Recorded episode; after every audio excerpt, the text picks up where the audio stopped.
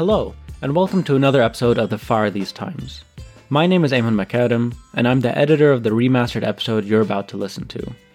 It was initially released on May 20th, 2021, entitled Palestine and Global Solidarity, with Sumaya Awad and Shireen Akram Boshar. I want to take a minute to contextualize the episode you're about to hear, but also to briefly mention why we at the Fire These Times decided to re release this episode now in today's context. During May 2021, the ethnic cleansing campaign against Palestinians had reached a new tipping point, most notably with the evictions in Sheikh Jarrah neighborhood in East Jerusalem, the consequent uprisings across the West Bank and Israel, or 48 Palestine, and the military confrontation between Hamas and Israel. This political moment is described in the episode as a unity intifada, a recoalescing of Palestinian national identity which has for decades been intentionally separated by the Israeli state. The Israeli bombardment of Gaza that followed resulted in what the guests described as the worst bombing campaign ever. The two guests also talk at length about the movements growing across the world, with particular emphasis on the US, in solidarity with Palestine and the Palestinian struggle for liberation. The recording ends with news that a ceasefire had just been reached between Hamas and Israel. So, Upon hearing this, it may be easy to understand why we decided to re release this episode. Everything sounds so familiar if you're following what's happening in Palestine Israel today. Except it's all incredibly accelerated. The devastation is much greater, the Israeli war machine is in full steam, and the horrors of genocide are on full display. We wanted to re release this episode to show that all of this did not start on October 7th that these conversations, discussions, and movements have been ongoing for decades. That said, it is undeniable that we have entered a new phase. So, while we navigate this new terrain, it's still vital to understand the context, root causes, and historical factors that have led us to this horrific, horrific point. So, with that said, I hope you enjoyed this episode. Thank you.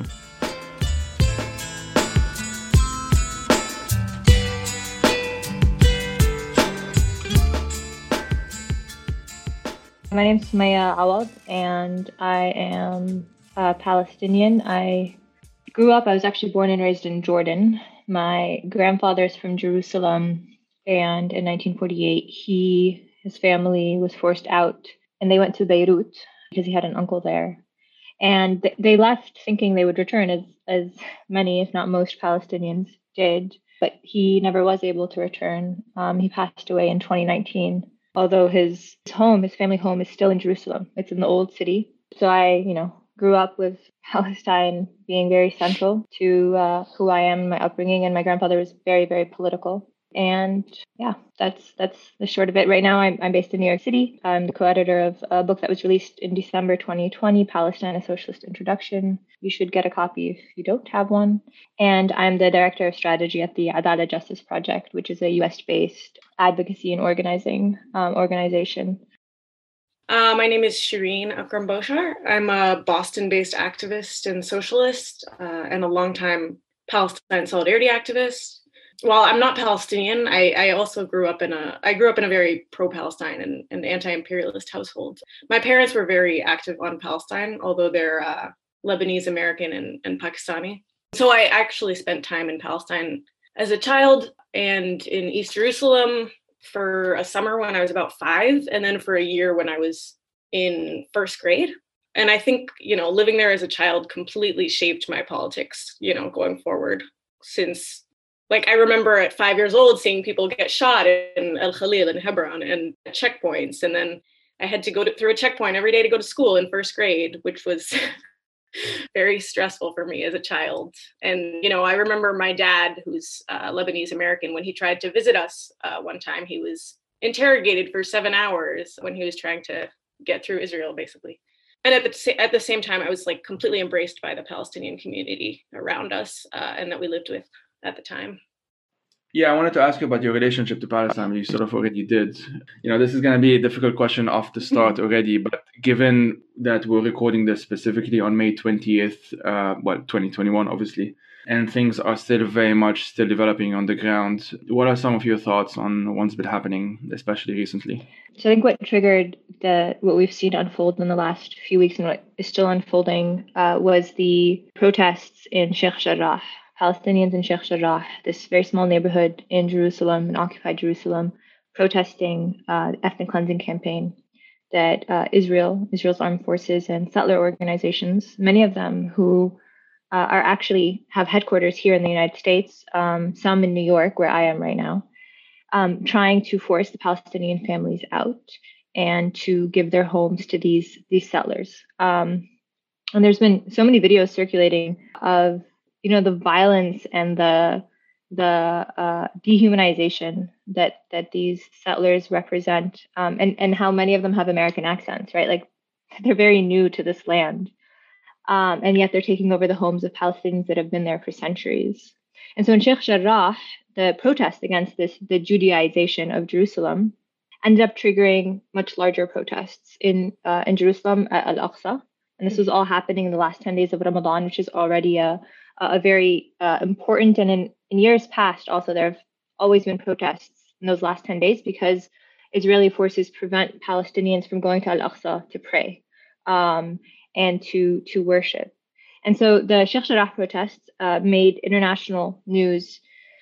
One, I think important to point out because of the brutality of the the Israeli police against these unarmed just Palestinians in their neighborhood at their homes. You know, you, we saw photos and videos of settlers forcing themselves into these homes, throwing grenades, having these like AR 51s strapped onto their backs, just walking around these streets, um, harassing and assaulting Palestinians.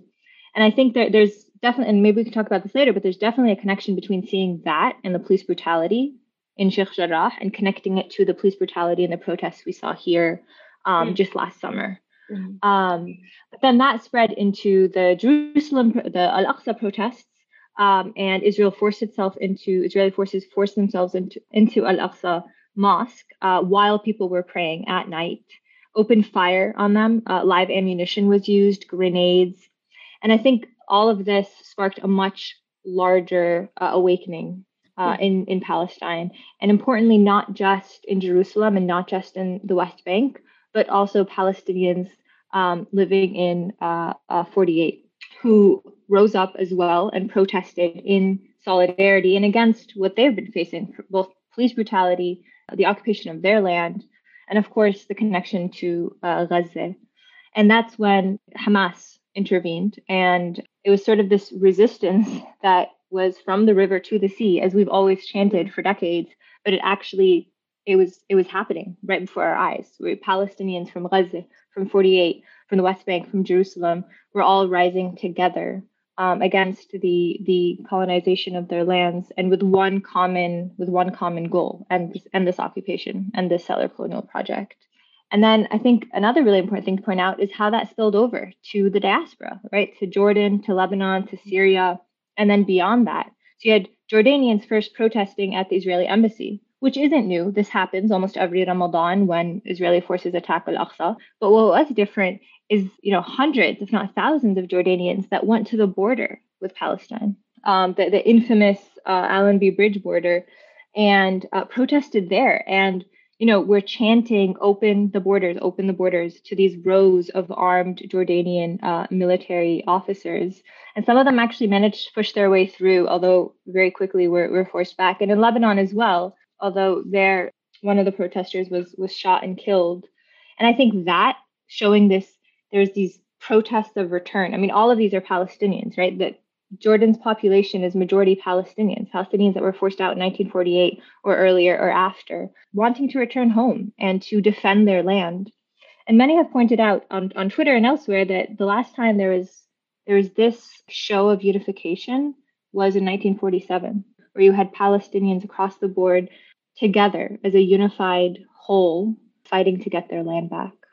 Yeah, I mean, thanks, Sumaya. You really laid everything out there. Uh, I guess I'll just comment a little bit on a, a few things that have been taking place. I mean, I think it's it's really such a different moment right now because you know, on the one hand, you're seeing the massive, completely unleashed violence of the colonizer, you know, where the Israeli police and the government and military and armed settlers and so on are all uh, working together to escalate, you know, the ethnic cleansing project. And uh, they're carrying out lynchings of Palestinians in cities like Haifa and Lid, and you know, carrying out the worst bombardment of Gaza that ever that's ever been seen before. So, on the one hand, it's a horrifying and absolutely terrifying moment. You know, not only did Israel bomb the press building in Gaza that was housing Al Jazeera and AP Press and others, uh, they also bombed Gaza's largest bookstore they bombed the homes of three of Gaza's most prominent doctors and the road to Gaza's main hospital. And obviously, we can't forget that we're it's during the uh, COVID pandemic, which has also, I mean, pre-existing medical apartheid. And then in East Jerusalem, as Sumaya talked about, of course, weeks before this, the Israeli state, along with settlers, were ramping up their ethnic cleansing project to expel families from Sheikh Jarrah and at the same time, uh, Jewish Israeli mobs were searching for Palestinians in East Jerusalem to, to attack or, or lynch them. And that's escalated to the point where in cities across Israel, Palestinian stores have been attacked or even Palestinian homes broken in on to the point where Palestinians in these areas are, are trying to create, you know, self-defense committees. But on the other hand, we're seeing, again, as Sumaya talked about, unprecedented resistance by Palestinians across the West Bank and East Jerusalem and inside Israel, or, or what's not what's called 48, in a way that's uh, much more united and is breaking breaking through Israel's fragmentation uh, of the Palestinian people. So inside Israel or 48, the best example might be uh, Lid, the city of Lid, which still has a large Palestinian population, uh, and the uprising there reached the level of insurrection where the military came in to crush you know what they saw as uh, Palestinian uprising and takeover of the city. And, you know, across the West Bank, when Israel started incessantly bombing Gaza, people were protesting at 3 a.m. in cities across the West Bank as Israel bombed Gaza, which was very uh, moving to watch. And then there was uh, the call for the general strike this past Tuesday, um, which seems like it was extremely successful. And Palestinian laborers in Israel, whether they're migrant workers from the West Bank or citizens of Israel, they in very large part didn't show up to work especially and that especially affected you know um, certain sectors like construction which is 50% uh, palestinian workers etc so as Sumaya said overall you know this is a level of unity across fragmented palestine that we haven't seen in decades. Some people are saying not since the 1936 to 39 Arab Revolt, Great Arab Revolt, it was called, uh, but certainly not since like the first and second intifadas of the late 80s and 90s. But I also think I've been I've been studying the first intifada a bit, and you know the demand has actually changed now from from what from my vantage point at least. Um, so even though the, the first intifada was a momentous uprising and and that with the 36 to 39 revolt, perhaps the peak of Palestinian struggle, at the same time, the first Intifada, you know, it was its main drawback, I'd say, was the mini state concession. So the the PLO really had conceded from its start that there would be a two state solution. So and and back then the demand was really an end to the occupation, and now it's I don't see that as the main demand. It's it's instead it's a demand to end the entire ethnic cleansing project, end colonization, and for full liberation. And I think that's why the addition of uh, folks in 48 or Israel is so much more powerful because you can't just call for the end of the occupation. It's it's so much more than that. I also can I comment on what somebody was saying about the border uh, protests? yeah, I think it was particularly moving for me and for many many others to see the mass protests in Jordan um, that broke through and, and crossed the border uh, into Palestine on Nakba Day, which was uh, the 15th almost a week ago. Um, and and tens of protesters did the same in Lebanon.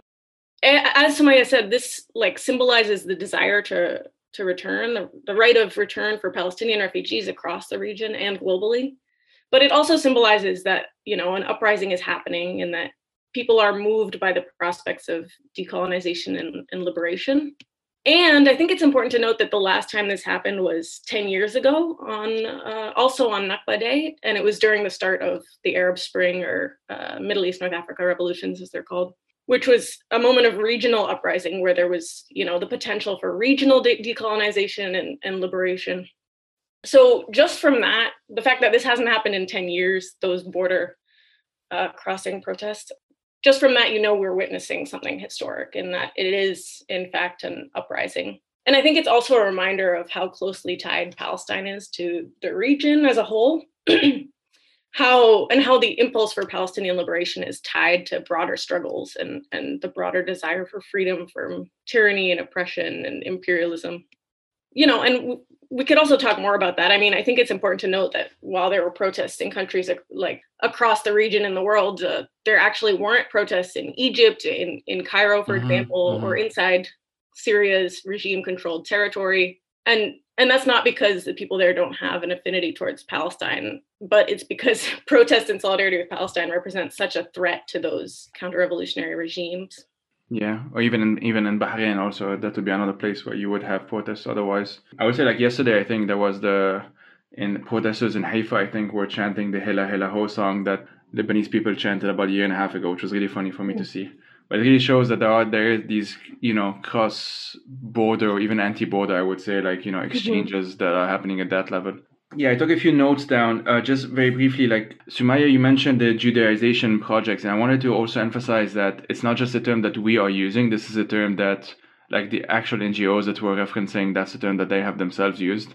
Uh, which I think surprises a lot of people when we actually, you know, I can, I will li- literally just find the links of their own, like uh, the description of their own websites that's a term that they themselves use, uh, which really shows how comfortable they've been in terms of thinking that uh, you know there there'll be total immunity at, at this kind of, of settler colonial project, especially the more the most brazen uh, version of it.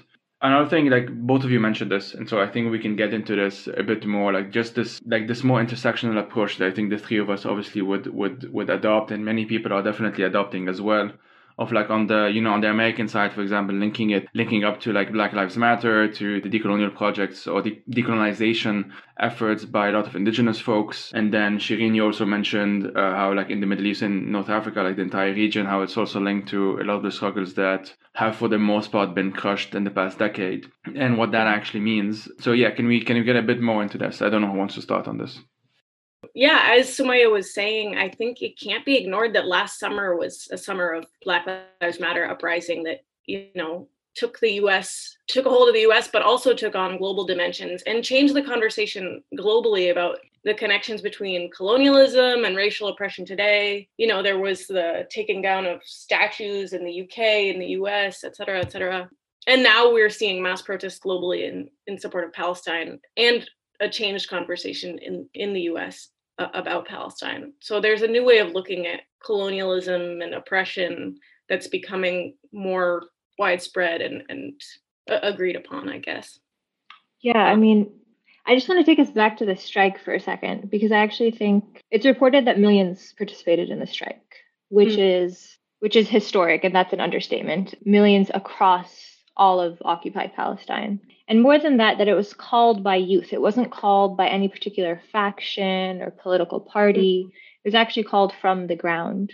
And that's who led it um, across the board. And in fact, there's a very conscious understanding that this is not linked to any of the so called Palestinian leaders and the parties that they represent. And even in Sheikh Jarrah, I think, you know, in Sheikh Jarrah, during it was like two weeks ago when when things were starting to hit the international news when a representative of the PA was going to come visit and the Sheikh Jarrah community released a statement saying we don't we don't want anyone that mm. works with and collaborates Israeli security to represent us to come here. And I think that is just so important because it also right away it makes it it ensures that any attempt at uh, negotiations, and I'm using scare quotes, will not be taken seriously because who are you going to negotiate with? It's either the Palestinian people on the ground or no one, is, is the message that that sent. And also that all of this was unfolding in the lead up to the Nakba. I mean, Shireen, you mentioned Nakba. I think that's just so important mm-hmm. because it's saying it's been 73 years of Israel trying to erase Palestinians. Like that is the project, erase Palestinians. It's not integrate them and assimilate them, it's erase them. Right. Um, and yet Palestinians are persisting um, and in fact, are insisting that we're all Palestinians from the river to the sea. and in the diaspora. And the mm-hmm. strike manifesto that was that was put out, the statement, it actually really emphasized that the Palestinians in the diaspora are just as Palestinian as Palestinians mm-hmm. in occupied Palestine, which which I also think is really important. What was your question, Joey? I forgot. Yeah, yeah. I mean, you've been answering it anyway. I, w- I will mention, like, just to take us a bit forward. Just it happened, you know, in 2014. Of course, there were the Ferguson protests that were happening at the same time as the war in Gaza and that definitely led a lot of Palestinians and you know African American activists and just allies all around to to link these things up in more concrete ways. And I remember this very like Mariam Barghouti, a good friend of mine, like she was sharing tactics, you know, of what to do on the streets, and other people were doing the same thing. I will mention like there's a book that I contributed to uh, called "Our Social Justice and Israel Palestine," and one of the chapters was specifically on the link between Black Lives Matter and and the Palestinian protests from a few years ago. And this is definitely something like now we saw like Black Lives Matter, like releasing statements, of course, Angela Davis and a number of other people, and just become this more of a conscious thing. And as it happened, you know, of course, the Black Lives Matter last last uh, last summer, and just these links are being made more organically, which I definitely think are more interesting. So yeah, I mean that that was the question. You already started answering it. So if you want to continue, go ahead. Yeah, I was I was thinking pretty much the same thing recently. Uh, seeing people on Facebook, uh, like Shaun King, who has a massive following, uh, posting about Palestine and how Israel's committing genocide, which I mean, I thought was a it's indicative of the changing conversation, but also I remembered Shaun King speaking at Boston University, I would say around 2015, uh, hugely a packed panel on Black Lives Matter in Palestine, like the shared the connections between Black and Palestinian liberation. So yeah I, I was thinking uh, efforts like this made a huge difference in where we are today in the conversation in the us you know there were trips that brought black activists to palestine and i know of palestinian students and activists who were brought to ferguson during its rebellion around 2014 and, and, and 2015 you've mentioned how syria solidarity activists have been thinking about these you know how the palestine solidarity movement has made such momentum and, and movement. And yeah I, I think other movements should look to this you know decades long effort by palestinians and you know others activists in the us that have finally brought us to this point.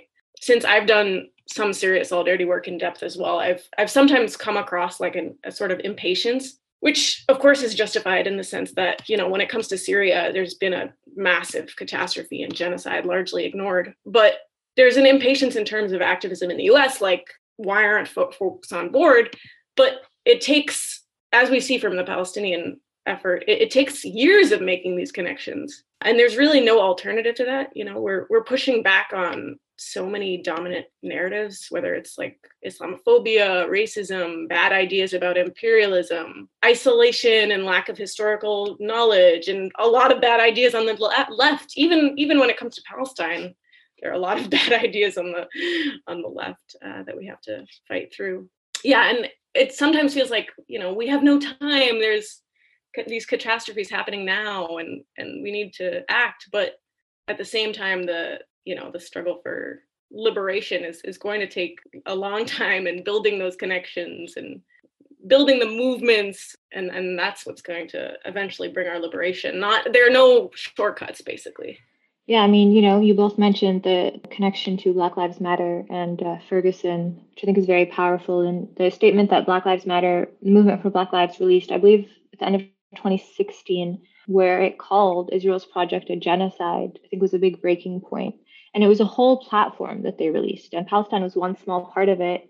And yet, that small part made front page news across the board. Mm-hmm. And uh, they just released another statement in solidarity with Palestine and drawing on the connections that I think is is very important and powerful um, because of you know the, the very direct relationship, right? The fact that police in this country are trained there, especially in, in the big metropolises mm-hmm. like New York City and Los Angeles and Chicago, and they use the same type of weapons and military tactics, etc. But more than that, because when you when you saw the images coming out of Sheikh Jarrah, when you see the way the soldiers and the police were beating up Palestinians, young, old, men, women, doesn't matter, in the street. I mean, you can't not think of Ferguson. You can't not think of Minneapolis, uh, Standing Rock, and the list goes on. So I think that that was really important.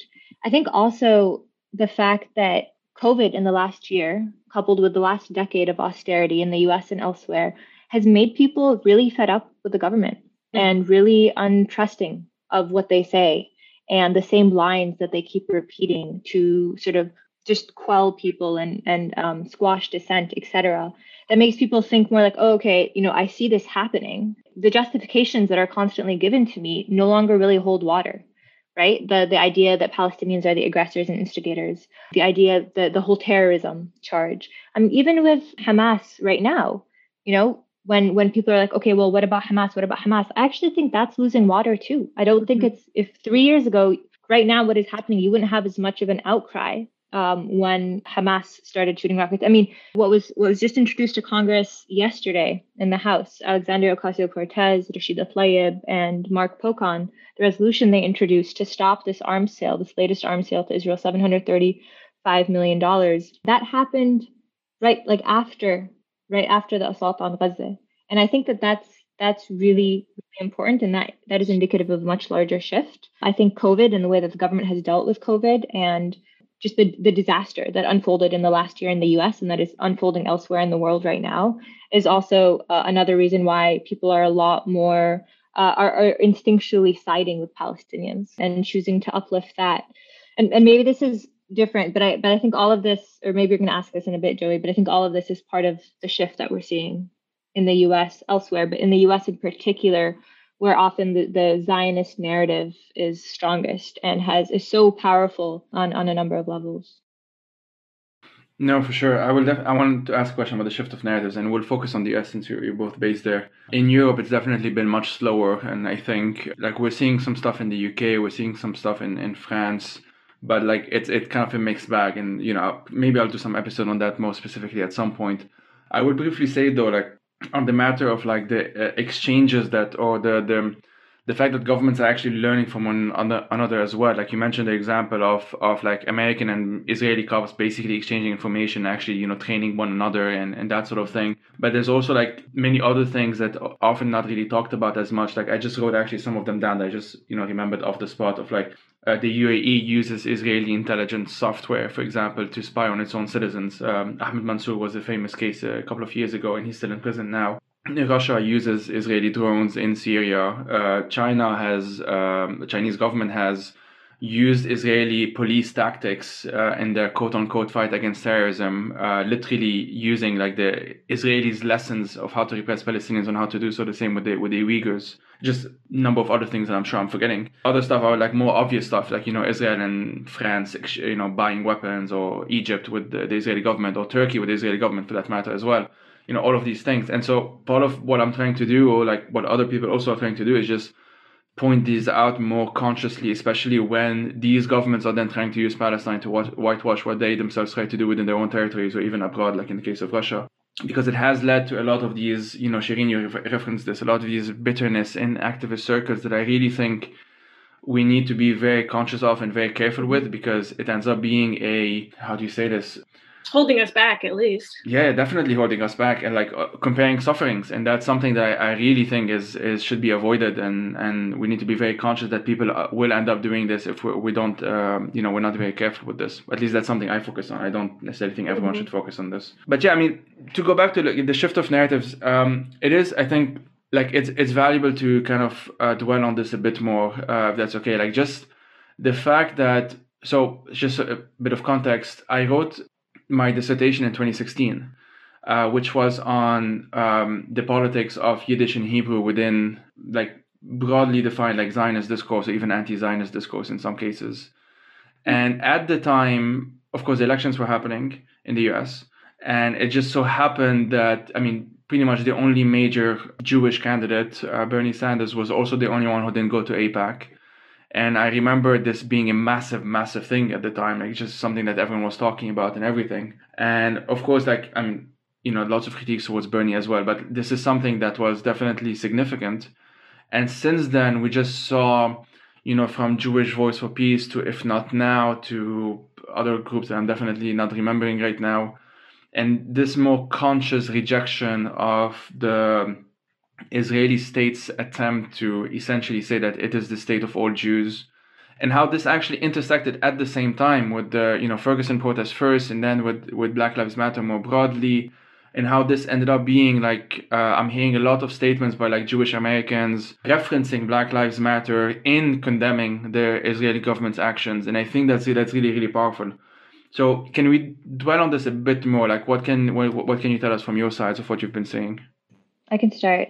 I mean, I think one of the things you alluded to this, Joey, right now is there's a break with Zionism. There's a major break with Zionism that's unfolding in the United States um, and just growing and growing. And I think that's massive because right away, what that does is it undercuts the argument that standing in solidarity with Palestinians, that supporting Palestinian rights, demanding an end to occupation, to settler colonialism means you're anti Semitic. It destroys that argument completely. And more and more groups have adopted anti Zionism. So, Jewish Voice for Peace in 2017 officially adopted it. Other large groups are right now in conversation about coming out publicly against Zionism. But I think that's really important because it also means that when elected officials, when celebrities, when other other uh, political figures uh, with a lot of following want to speak out in solidarity, they know that they can fall back on the fact that actually it's not all Jewish people that are Zionists. Actually, in fact, many are saying they're anti-Zionist, that Israel doesn't get to speak on behalf of all Jewish people. So I think that's one of the biggest shifts in, in the US in, in, in the Jewish community. Um, I think the another uh, is the ability to draw these organic connections between Palestine and a number of other social justice struggles in the US that have been growing from immigration to anti war to Black Lives Matter, um, and the list goes on. Uh, climate crisis, for example, climate justice work has also made Palestine increasingly in the mainstream and less of a fringe issue because it's tied with all of these. And of course, this has everything to do with decades and decades of Palestine activists insisting on this work, despite facing deportations, despite despite facing you know losing their jobs, etc. I think another another shift that we're seeing, or a result of this, is what's happening in Congress. Right, these are the places where Palestinians are heard least, if at all. And yet, what we saw last Thursday was multiple members of Congress on the floor, meaning everything they say is put into the congressional record, speaking up for Palestine, and not like hollow slogans about Palestinian rights, but actually much further than that, right? Like Rashida Tlaib talking about her family under occupation, uh, Ayanna Pressley talking about, you know, what are our values if we're funding this? Sure, some of it has the same liberal rhetoric that we're used to, but the fact that it's happening now and uh, the, the the the the messaging that's used, I think, is really different. The fact that like we're using words like ethnic cleansing and apartheid, we're not just talking about um, occupation or rights, but but really naming exactly what is happening. And to be honest, I think one of the most powerful speeches from the one in Congress was Alexandria Ocasio Cortez's because it directly connects what's happening in Palestine to U.S. imperialism. And I think that's one one of the arguments we have really been trying to push in the mm-hmm. Palestine mm-hmm. rights movement and actually, if if I have time, can I read it? Can I read an excerpt of it because yeah, I think it's really absolutely. powerful. And again, this is not to say that there's no critici- criticisms that we have of all these people, but it's in this context that the power of these words I think is really important. So here's what Alexandria Ocasio Cortez said. She said, "My family comes from the island of Puerto Rico, and I grew up visiting my family on the island, where the United States bombed its own territories." And I would go to sleep as a little girl to the sound of US bombs detonating Practice is what it was called at the time. Practice. And when I saw those airstrikes that are supported with US funds, she means in Gaza, I could not help but wonder if our communities were practiced for this. This is our business because we are pr- playing a role in it. End quote. I think it's powerful, one, because it connects to US imperialism directly. It's mm-hmm. saying what the US was doing in Puerto Rico and is still doing this in Puerto Rico was this practice for what's happening in Gaza. And the second is because it responds to all of the arguments that why should we care about what's happening in Palestine? Right? Oftentimes that's that's what we hear. What do we have to do with it? Why don't we care about what's happening in the US? And it's like, no, actually, this is our business because we're funding it, because we're allowing it to happen with our material support.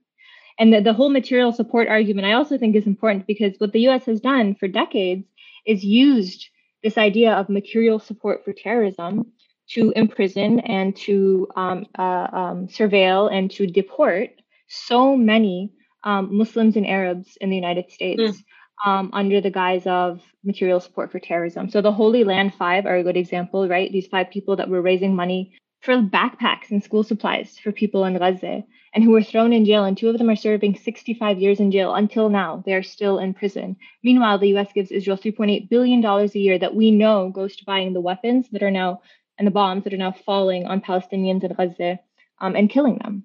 And there's, you know, there's no talk about how that's support for the settler colonial regime. So I think I think there's definitely shifts. The resolution that was introduced um, and that Bernie Sanders actually just signed on to as well is bringing to the Senate floor today um, calls for uh, halting this latest ship- shipment of weapons or weapons sales. Congress has 10 days, 10 business days to vote on this. Um, so I think the next 10 days are really critical in figuring out how do we pressure the Senate to to not let this deal go through. Not because our liberation is you know bound up or wound up with what the Senate does. No, it's it's a lot more than that.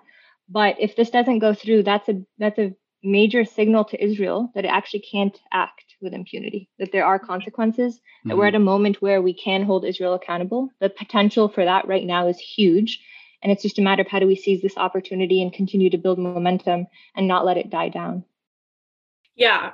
Just, I think this goes well into what's the role of the left in the current moment. So I think, you know, last week Biden called Netanyahu and then said that he's in total support of Israel. And this week he said, he, he called Israel and said, hey, maybe tone it down a little. I mean, paraphrasing there. But basically, what's going on in Congress, et cetera, is a reflection of our movements on the street. And, and what we need to do to pressure them, I think, is you know keep the hundreds of thousands apparently there were 250,000 people marching in in Michigan in Detroit uh, a few days ago so our, our job is is to keep the pressure going in the streets. I, I actually have uh, several things to say about um, the role of the left right now. I think you know the changing conversation on Palestine might actually be able to push much larger se- segment of, of the population, at least in the U.S., to to the left in in terms of the relationship with Biden, because you know Biden was seen as this alternative to Trump, almost our saving grace in one in in a certain sense but now we've seen you know he's he's been in michigan and there were about a thousand people protesting against him in michigan because of because of his inability to do anything because of him giving an arms sale of uh, or, or, trying to give an arms sale of three, 735 million dollars worth to israel while they're bombing gaza. So this is a chance to actually push back against him which i think is is huge and necessary. In terms of what you were saying earlier about the interconnection whether it's the police you know, there's also G4S, HP, these corporations that profit off of the prison system in in the US and Israel, et cetera, or the shared technology between the U.S. Mexico border. But all of that uh, points uh, what what Sumaya was talking about. You know, the the connection between Israel and imperialism and the role of Israel globally is like what my chapter in the book was about. Uh, Israel as the watchdog for U.S. imperialism, and it has been that way since its inception, pretty much. You know, when the US couldn't openly sell weapons to reactionary regimes in Latin America or globally, really, they, they had Israel do that. So I think that's also one of our the big roles for for socialists right now is is making that connection to imperialism yeah and and the you know the call for bds is already being put forward but we have to make the the demand that not just I mean, Bernie has said things like reassess US aid to Israel, or but we need to demand a, total end to it. And let's see. Uh, you mean like not not just conditioned aid, but like completely just cut it off? Yes, yes, yes. Not conditioned. Yeah, that's yeah. that's the term. Thank you. Um, but I also think we have to put forward as socialists, like that we need mass movements here to end this U.S.-Israel relationship. You know, AOC, uh, what she's doing, it is unprecedented. It is a, the first time this is happening, but that might start, you know, the, the sale of 735 million dollar sale of, of weapons. But that's not going. That's not enough to end the U.S.-Israel relationship, which is steeped in imperialism, as Sumaya said. And so, a change to that requires, you know, a change to the U.S. also as an imperial superpower, which would need a mass uprising here, if not an end to the Democratic Party and the the two party system as a whole. And I think you know that might sound far-fetched but we see it's it's not entirely impossible. There you know we had a, a mass uprising across the us last summer and now we're having if, if it continues this is a movement that's uh, taking shape right now. Yeah in, in addition to that I, I think we also have to push in terms of what we're pushing for on the left or, or as Palestine solidarity activists, we have to push for a revival of, of BDS in many ways and a revival of our movements. I, I think they really actually took a hit during the Trump presidency. For example, a lot of Students for Justice in Palestine chapters sort of went underground because of the level of repression. And there were, you know, anti-BDS laws uh, being put forward, et cetera. But, you know, it's really possible to put forward BDS right now in the current moment while the conversation is changing. So, for example, in Boston, we have uh, a chapter. We, I mean, it's it's one of its kind. It's BDS Boston, and for three years, uh, the group fought for Cambridge City Council to put forward a resolution to cut ties with Hewlett Packard because they provide technology for the Israeli military. And, and that came under horrific backlash in around 2018 or 19. But in the past week, DSA council person actually brought the resolution back. So it's back on the table because of Israel's latest bombardment of Gaza and because of the the conversation changing right now and the attention on Israel's crimes right now. So we have to see what will happen with this particular resolution, but I think it shows that you know there's an opening to actual for actual on the ground efforts to put BDS into into practice.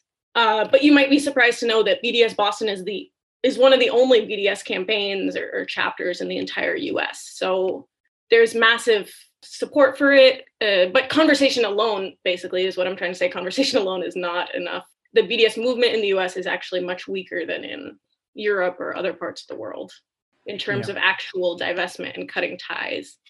I, I, could also I could say more.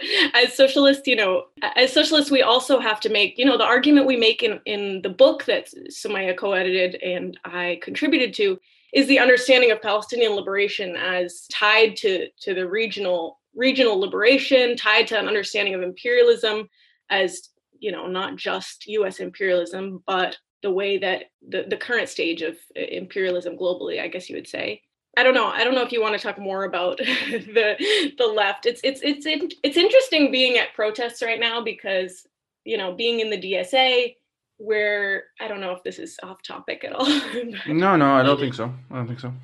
Okay um but for example in boston we've we're managing to bring more and more dsa folks out to to these protests. We and had, is the democratic socialists of america for those who don't know. Yes yes yes yes.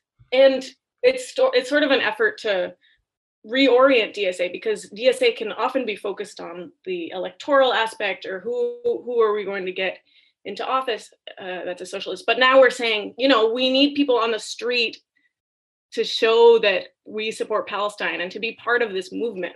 So that's an argument we're making. And at the same time, you see other socialist groups like uh, uh, I was very frustrating, frustrated seeing groups like Socialist Alternative, who have the analysis that we push back against in the book, a chapter about the Israeli working class. But they still think, you know, Israel's working class is is a potential potentially progressive force, which I think completely overlooks what's happening on the ground. And because of this, they're against BDS. So there's a lot of work. I mean, we see overall the left being so in support of Palestine, but there's actually a lot of work to be done still, of course. And then there are other groups like PSL, which you know sees US imperialism as the major imperialist force and is against the Syrian revolution, et cetera and that's where again we need socialists who are saying actually we need an end to the regimes across the middle east that are colluding with israel in one way or another or preventing their people from rising up in solidarity with palestine and that needs to be part of the analysis. Yeah I, will pick up where shireen left off. I mean i think that our, we need to definitely connect palestine to all of these other um, anti-imperialist struggles in the region and beyond. And I think Palestinians on the ground have actually been doing that online and and um, when speaking to the media, you know, connecting Palestine to Syria, to Western Sahara, to Yemen, to Afghanistan, um, which is really key and really important because it also forces all of those not in Palestine to reckon with the fact that this is what Palestinians are saying. They are making those connections. They're saying it's not just us, and they're de-exceptionalizing what's happening. There's nothing new about what Israel is doing. It's something that's been done again and again and again. I think another thing is that Jihad Abu Salim, uh, who's Palestinian from Gaza, uh, currently based in the US, also pointed out to me, we were talking the other day, how during the protests at Al Aqsa last week, there were Syrian revolution flags flying. You know people were making the connection between palestine and syria mm-hmm. so that's this is not this is not new this is not something being imposed this is something organic that that that people are calling for i think that before talking about what we need to do i want to preface it by saying that in the us the attacks on the Palestine movement, on Palestine solidarity, are very vicious, more so than in other places. They not only exist on the ground, so like in campuses and um, within organizations and communities, um, but they actually exist on the, the federal level. So there are over 200 laws right now attempting to criminalize Palestine advocacy. 23% of them have mm. passed. And there's new laws that are expected to go into the, to be introduced this year that would actually, in some states, would have any sort of criticism of Israel and Zionism be considered not just um, hate speech, but potentially a hate crime. And that's a federal offense. And this is just a simple statement like Israel is an apartheid state could be considered a hate crime. And there's there's no reason to think that these are just going to disappear because the movement is growing. Because what we're seeing is that sure the movement is growing. There's more people, uh, more and more celebrities and elected officials are um, are speaking out publicly. But U.S. policy remains the same. It hasn't wavered yet. Whether or not this this uh, resolution to stop this arms sales goes through, that might be one of the first times that we're actually able to uh, influence policy in that way. And of course, there's social media censorship. So I'm sure everyone's heard about this already. But in the last three weeks alone, this has been happening for years. But in the last three weeks, the amount of censorship on Facebook mm-hmm. and on Instagram has has really has felt unprecedented. I don't have the data to back up to say whether or not it's unprecedented, but it certainly has felt unprecedented. Where Palestinians on the ground in Sheikh Jarrah um, or in Haifa or in Gaza could not do Instagram live streams, could not post videos, had their accounts taken down. You know, they were um, what is it called? Shadow shadow banned, which basically just means it's hard to you can't access them. their yeah. stories. Yeah, yeah exactly. Mm-hmm. And a lot of these were just people just videos showing the police brutality, showing exactly what was happening. So social media censorship is, is a is a really big part of uh, one of the ways to sort of clamp down on the the growing Palestine movement um, and just in general growing solidarity, especially as we've seen so many so many celebrities, people that have never spoken out, come out in support of Palestine, and not again not in like a hollow we support Palestinian rights, but actually using words like ethnic cleansing, using words like apartheid, and of course, you know, three weeks ago, was it just three weeks ago? I think it was just three weeks ago that Human Rights Watch released their 213 page report formally accusing Israel or charging Israel with apartheid and persecution. And more than that, also talking about the corruption in the PLO. And I think most importantly, actually calling for sanctions, recommending to the United Nations that sanctions should be applied on Israel. And I think this is huge because not because it's new. We've been saying it for decades. I mean, every Palestinian you ask will say, "Hey, we've been saying this for over 73 years." But because it it it gives us more it gives us more to fall back on, right? More evidence. The, the more we say this, the more people are saying this from different directions, uh, the more likely we're going to be able to to hold Israel accountable. To the left, the left in the U.S. Yes, I think that there's so much opportunity and potential right now. You know, there's there's an actual left in the United States right now, which there there hadn't been for many decades. It's still small, but it exists and it's growing. And I think Democratic Socialists of America is a big part of that. It's around 90,000 right now and, and still growing. And the majority of those members joined in the last two to three years. And I think what that means is, you know, we need to organize in our unions to divest from Israel, from Israeli bonds. Many of the largest unions in the US are still invested in Israeli bonds. I think we need to call for sanctions. I think the US we need to pressure the US to call for sanctions on Israel.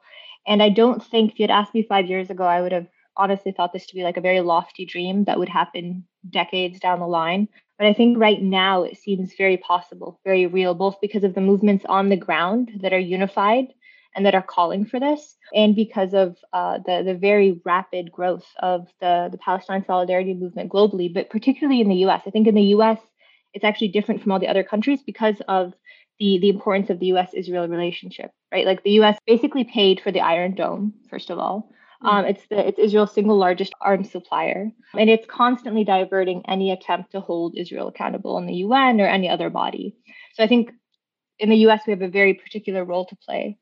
So sanctions. Uh, I think another thing is uh, BDS, the the B and the D part, the boycott and divestments on campuses in workplaces, etc., is is really really key. And I think all of this plays into you know how we influence policy directly. Um, because at the end of the day, it does make a difference when there's someone like AOC and Rashida Tlaib or Ilhan Omar in Congress. Like it makes a difference when you have those people saying what we want them to say. Um, and they don't say it overnight. They say it after, you know, a lot of conversations and pressure and people organizing on the ground. But it makes a very big difference. Um, and, and, you know, the, the photo that came out, was it Friday or Saturday of the Rashida Tlaib confronting Joe Biden on the tarmac in Michigan. I mean, this is a US member of Congress confronting the president on the tarmac saying, stop supplying the arms that are killing my family. These are historic, I think, on so many levels. Um, and I think it's important to point that out and, and think about how do we how do we grow that and sort of make the most out of that. And then I think the the other thing that that I'll say is in the US in particular is really growing the the anti-Zionist movement and thinking about how we uh, use that terminology to build for what Palestinians are calling for. It's not just apartheid; it's ethnic cleansing. It's not just apartheid; it's settler colonialism, and calling for full decolonization, not just part. And, and really cutting back against the fragmentation, the abstract and geographic fragmentation that Israel is using to to control Palestinians and, and entrench its project. You know, I think there's a lot of potential for the left, but I think it's a it's a question of how quickly can we organize to use this moment because we're not going to have it for very much longer. We all know that it's usually when a ceasefire is called, things die down and go back to the status quo, which for Palestinians yeah. is yeah. just the everyday brutality of occupation. And so it's a question of how do we use this right now to to really push for calls for sanction for BDS yeah, I will just briefly say so a number of things. A, you mentioned also the climate movement. I forgot to mention it before. Uh, I was ha- happily surprised to see that the Fridays for Future uh, coalition has basically uh, put out a statement, uh, essentially saying that they support Palestine against ethnic cleansing and all of that, which I was really happy to see. And they actually problematizes themselves, like even asking the question in advance, like why is the climate group talking about Palestine? They attempted to to answer it, and I think that that's a very important conversation to have especially in the context of Israel's whole, you know, myth of greening the desert and all of that. I think that's a really important thing. I'll definitely have an episode specifically on that. On the apartheid question, Human Rights Watch's report is, of course, very important. It followed, like, you know, B'Tselem said that a few years ago, and other groups uh, across the world have said this before. And of course, Palestinian groups have been saying it for a longer time. But Human Rights Watch saying it is, has, of course, its its impact. Last Sunday, I spoke with a friend of mine who's uh, Maya on this podcast uh, who is uh, South African and she's also Jewish. And she managed to, I think, elaborate in very specific ways how the comparison to apartheid, uh, like basically its limitations. So, like, yes, it is absolutely apartheid, but as you also said, Sumaya, like, it is also more than that. No comparison is ever perfect, of course. It is useful in as much as, given that there is the crime of apartheid and persecution, as as Human Rights said, which is a very specific legal crime uh, then that is you know something that can be um, campaigned on essentially, which is very important. But there's also the the next steps to to be taken, which I think Palestinians are of course very well tuned to, and you know, Sumaya you mentioned it right now, so I just wanted to to add that as well. Um, so I mean, to kind of we're winding down a bit, but I would like just maybe a few more thoughts on your sides uh, in terms of if, if there's anything I may have missed to tackle, or if there's anything you wanted to expand upon a bit more before we sort of wrap up to get into the you know the book section of the of the episode. Um, sure. So, I every time I'm having one of these conversations, after I speak, I'm like, wow, there's a million things that I forgot to say, and I think it's because one, the the richness of what Palestinians, how Palestinians resist, and like the myriad of ways that that they do, and also the brutality of what Israel's doing, and the myriad of ways they creatively come up with methods of oppressing Palestinians. But I wanted to actually share, you know, um, yesterday a 17-year-old Palestinian was shot and killed. Um, he was actually he was shot and killed on the day of the strike on on Tuesday sorry, he was shot on the day of the strike on Tuesday and, and he succumbed to his wounds yesterday. He's 17 years old. His name is Muhammad Mahmoud Kiwan. And Palestinians in 48 organized uh, a, a, very large rally and demonstration and march for his funeral, uh, which was today. And there were thousands of pe- people at his funeral, and they all chanted um, in unison. And I actually want to read the chant. It's in Arabic, so I'll, I'll translate it. We were not born to live in degradation we were born to live in freedom. And I think that that is really emblematic of everything that Palestinians from the river to the sea, from Gaza to the West Bank, Jerusalem in 48, and in the diaspora um, that is that is the root of our struggle is that we want to live free. We just want to live right? We, we just don't want to live every day just trying to survive to the next but actually want to live in freedom. Um, and i think that's the call that people all over the world right now are are demanding uh, as, as, they suffer from covid as they suffer suffer from austerity and and from settler colonialism in, in a number of different places so i wanted to share that and i also want to share that you know this goes back to the shift so so i apologize that i'm saying it now but just a decade ago, or a little over a decade ago, you couldn't really say Palestine or Palestinians on uh, mainstream news. It would be edited out, or it would have to come with some sort of qualification. Uh, and now we have Palestinians uh, saying what they want to say in their own words in the mainstream. And I think that that, that is really, really indicative of the shift that is happening.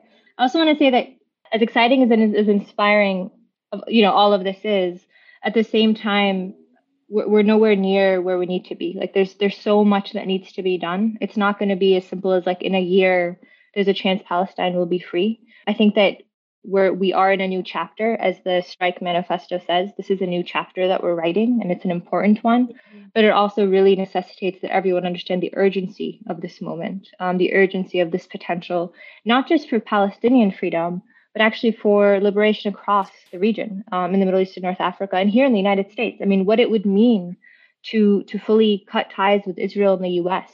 to uncover all of these arms deals, these surveillance deals, and technology deals that has huge ramifications on a number of struggles in the United States as well. And the U.S. is, you know, remains the the most powerful imperial country in the world. So anything that happens here will have ripple effect around the world.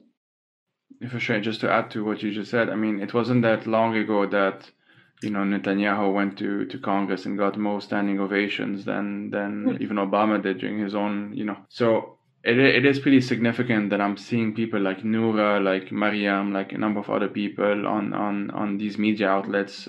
And I think Noura herself mentioned that she would actually be allowed to talk and they would be like sympathetic and they and it says a lot. I think that you know I think that we just our expectations have gotten so low essentially that even this is is is amazing. And I mean, not that it isn't uh, significant in itself, but there is a bit of a bittersweet aspect aspect to it as well. Um, but yeah, just wanted to add that. So news was actually apparently a ceasefire has been agreed to for tomorrow morning between Hamas and Israel. A lot of that has to do with a number of things, but I think it's important to say that the the this resolution that was introduced by these members of Congress and Bernie, I think, have the effect of applying pressure on Israel. Because if something like this passes and gains traction, it sets a precedent for other arms deals not to go through. Other actions at, you know, I'm, I'm sure you all heard about the, the ship in, in Italy, mm-hmm. um, and then the one in the Bay Area where workers were trying to organize not to unload or load ships with, with arms going straight to Israel. So, I, you know, I, the, the hope is that despite this ceasefire, which of course is good, that momentum doesn't die down and that the urgency of, of what is happening in Palestine continues and that we don't that people don't only care when Gaza is being carpet bombed, but they also care when Gaza is under siege, when Palestinians are forced out of their homes, when the ethnic cleansing project continues, and it's in all the other ways. And not to mention that, like, given that it's tomorrow morning, it might actually mean that tonight might might also be very terrifying. So people should really not forget that as well. Yeah, thanks. Uh, thanks for all that, Sumaya. Um, I really agreed with what you said about about to reach uh, liberation. We still have so much work to do. I think what we're seeing right now, just to reiterate, you know, the colonizer is getting more and more violent you know it's the most brutal bombardment of gaza more brutal than 2009 2012 2014 you know it's hard to imagine the brutality keep keeps getting uh, more intense and we can expect unfortunately like it's horrific but we can expect more of that so on the one hand the colonizer is getting more violent and on the other hand our side is just starting to cohere but with a higher expectation for what liberation is going to be. But on the other hand, you know, we saw, as I think you mentioned, Sumaya, a youth-led effort in Sheikh Jarrah in and across cities in in inside 48 or Israel. Uh, it has been largely youth-led, and that's allowed, you know, reject rejecting the concessions that the political parties have made, whether in the first Intifada, as I mentioned, or in in many other instances and saying, you know, our, our vision of liberation is so much bigger than that. But still, there's so much work to be done just to cohere and this is not just in Palestine, it's also here, it's also across the Middle East. Like, what is our side going to look like? How are we going to build towards power? You know, we're just starting to see a left in the US and the DSA, and we're just starting to figure it out. Yes, we have the DSA has been invaluable, of course. Uh, I'm glad you mentioned that, Sumaya. But we're still figuring out figuring out, you know, what's our best route to to actual changes on the ground and to actual power which again I would say is keep building our movement, make it sustained, as you said, Sumaya And our job as socialists, again, is just keep these connections going.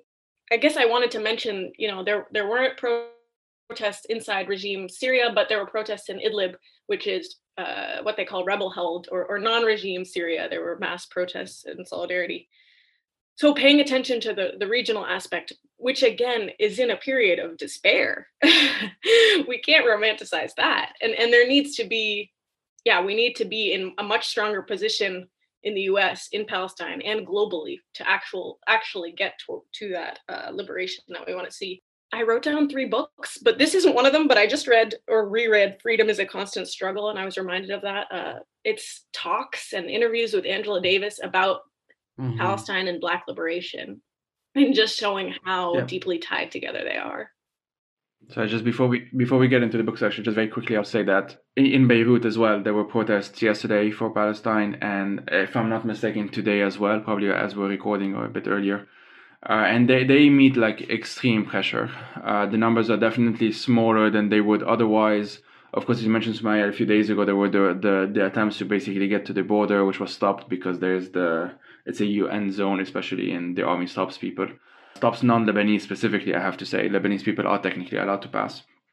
Uh, but anyway, so just to emphasize that even in the context of Lebanon, where like the state of Lebanon is technically in a state of war with Israel, and one would think, I mean, people who don't know the context would assume that maybe you know this the population is more sympathetic, or I'm um, not population, that the po- the political class is more sympathetic or not, but they're actually not, and they're just using it for their own purposes. I'm not gonna get into the Hezbollah stuff for now. I rant about them elsewhere but it's it's it's something that Palestinians in Lebanon definitely have to deal with significantly more. Um, and yeah, I just wanted to emphasize that as well.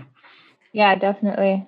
I think one thing that's that I've really noticed. This is about the. This is back to the shift.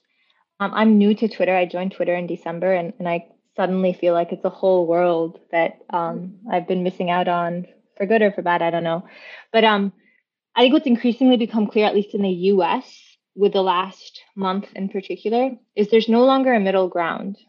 You either support hmm. Palestinians and their demands for freedom or you justify what Israel is doing. There's no yes to this and yes to this and but or it's it's really those two because there's the, the excuse of ignorance really falls flat. I mean, Palestine has been pushed to the mainstream in the last few weeks in the United States. Um, you've heard about it one way or another, even if you don't know any of the details, you've heard about it. And so your choice to be silent is either a choice to be silent because you agree with what Israel is doing and you just don't care. You don't care about Palestinians dying in the hundreds, um, or it's out of fear.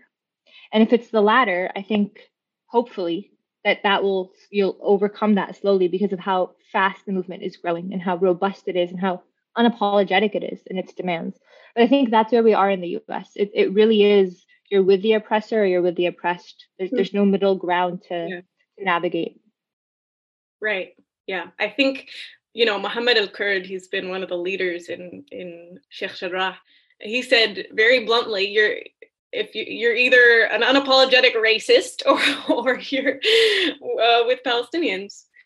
Um, and I think that's a lesson, that's something that I mean, that's the reason for me, Palestine is at the center of, of my politics. And that's like, that's why it's almost a guide to other struggles that you need to see as so connected. You're either with the oppressed or with the oppressor.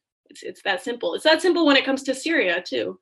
That's the framework that we need to, to use. Mm-hmm. No, definitely. And, you know, thanks for that. I think that's a really good note to kind of end ish on. But let, us get to the book section. I kind of I always love the section. So what are three books that you two would recommend and and why? Okay. Um obviously I said freedom is a constant struggle, but I wrote down three others. So Naomi Klein's The Shock Doctrine, which describes how neoliberalism came into place through massive violence worldwide, partly led by the US. Islamophobia and the Politics of Empire by Deepa Kumar, uh, I think it explains, you know, so much of how things came to be today uh, from a political, historical, and sort of political economy perspective, including the Arab states' relationships with, you know, the Muslim Brotherhood, et cetera, and how these states and the U.S. also saw Islamists as like less of a threat than the progressive left, uh, so they focused on crushing the left, but allowed Islamists to grow, et cetera, et cetera. So it breaks through essentialism around Islam and the idea of the Muslim world, and it shows that phenomena today are, you know, a product of imperialism and political choices. And then finally, A Woman in the Crossfire, Diaries of the Syrian Revolution by Samar Yazbek, um, which is a little bit, it's a little bit hard to find these days. It's her earlier book on the, her experiences in the revolution. So I love that book because it gives a real feel for you know how things were at the start, at the very start of the Syrian Revolution, including how Palestinians were smeared by the Assad regime. You know how the regime from the beginning tried to ramp up sectarianism to crush the uprising, and uh, the efforts of students and young activists to carry forward despite everything. So uh, one of mine was one that Shireen listed. So I'm gonna have to come up with another one. It was uh, Islamophobia and the Politics of Empire. It's a really, really fabulous book, and I, I think anyone, anyone living in the United States in particular, I think should read this. This should be in one of the top five books you read in the next seven months. So my first two are actually novels. So the first is called I'm a big fan of historical novels. The first is Arundhati Roy's uh, Ministry of Utmost Happiness. Mm, yeah. It's a really, really fabulous, really rich book and like truly a historical novel. You will learn just as much as a nonfiction book. Very good book. And then the second is I'm very into spy novels, and um, John le Carre is someone who I discovered a few months ago uh, and started reading. And, and actually, his books kept me company. I had COVID in January, and it, his hmm. books kept me company for two weeks. But um, one of my favorite books of his is called Smiley's People really highly recommend it if you want to just be taken to a different era. Fabulous writing, um, also very historical, uh, very good book. And then I think instead of a third book, Joey, if this is okay, since mine was also Islamophobia plus Empire, I'm going to recommend a movie that is really probably one of my top two favorite movies. It's called Kafar Qasim. Um, I don't think it's available anywhere right now, unfortunately, unless you find a bootleg copy because it's being restored but it was made in the 1970s and it's about the Kafr Qasim massacre in 1956. And um, the reason it's so powerful is because it starts on the eve of Nasser announcing the, the nationalization of the Suez Canal. And uh, it's about Kafr Qasim and it shows the different political uh, groupings in Kafr Qasim, the like sort of socioeconomic breakdown of the people in Kafr Qasim. So you had the Nasserists, you had the communists, you had the workers that that worked for this Israeli settlement, um, and then the Palestinian middleman and the corrupt mayor. It's a really, really great movie, and, and uh, highly recommend it if you haven't seen it yet. My PhD is on Lebanese cinema. it's on it's by Borhan Alaouié. Um, from the early 70s. I have it. If everyone's listening wants to listen to it, I'll find a way to send you copy. I don't know if it's legal, but uh, maybe maybe I shouldn't say this out loud, but it's fine. Sumaya, you also reminded me. I wanted to bring up the movie, uh, "The Feeling of Being Watched." You know, do you know that movie? It talks about it. It, it talks about how basically Islamophobic surveillance in the U.S., specifically talking about a, a community in Chicago, and how certain figures in the community were brought to brought charges against them basically because of them uh, raising money for Palestine. But in the end, all they could get against them was, you know, leaving something out of their taxes. but but uh, it's it's uh, it's using one example of a community in Chicago to say how uh, Islamophobic surveillance works in the across the U.S. Really, really to to put people under the label of terrorism for giving money to Palestine and then going after them in all different basically it's the idea the feeling of being watched it's like the fbi is constantly watching you yeah, it's from it's 2018. I just found it. I will link everything we're talking about now in the show notes and on, on the blog post anyway. But yeah, I mean, guys, thanks a lot for this. This has been really informative. I will actually try my best to to publish it soon after, uh, like now, basically soon in a few hours maybe. But yeah, thanks a lot for your time. Thank you, you so much.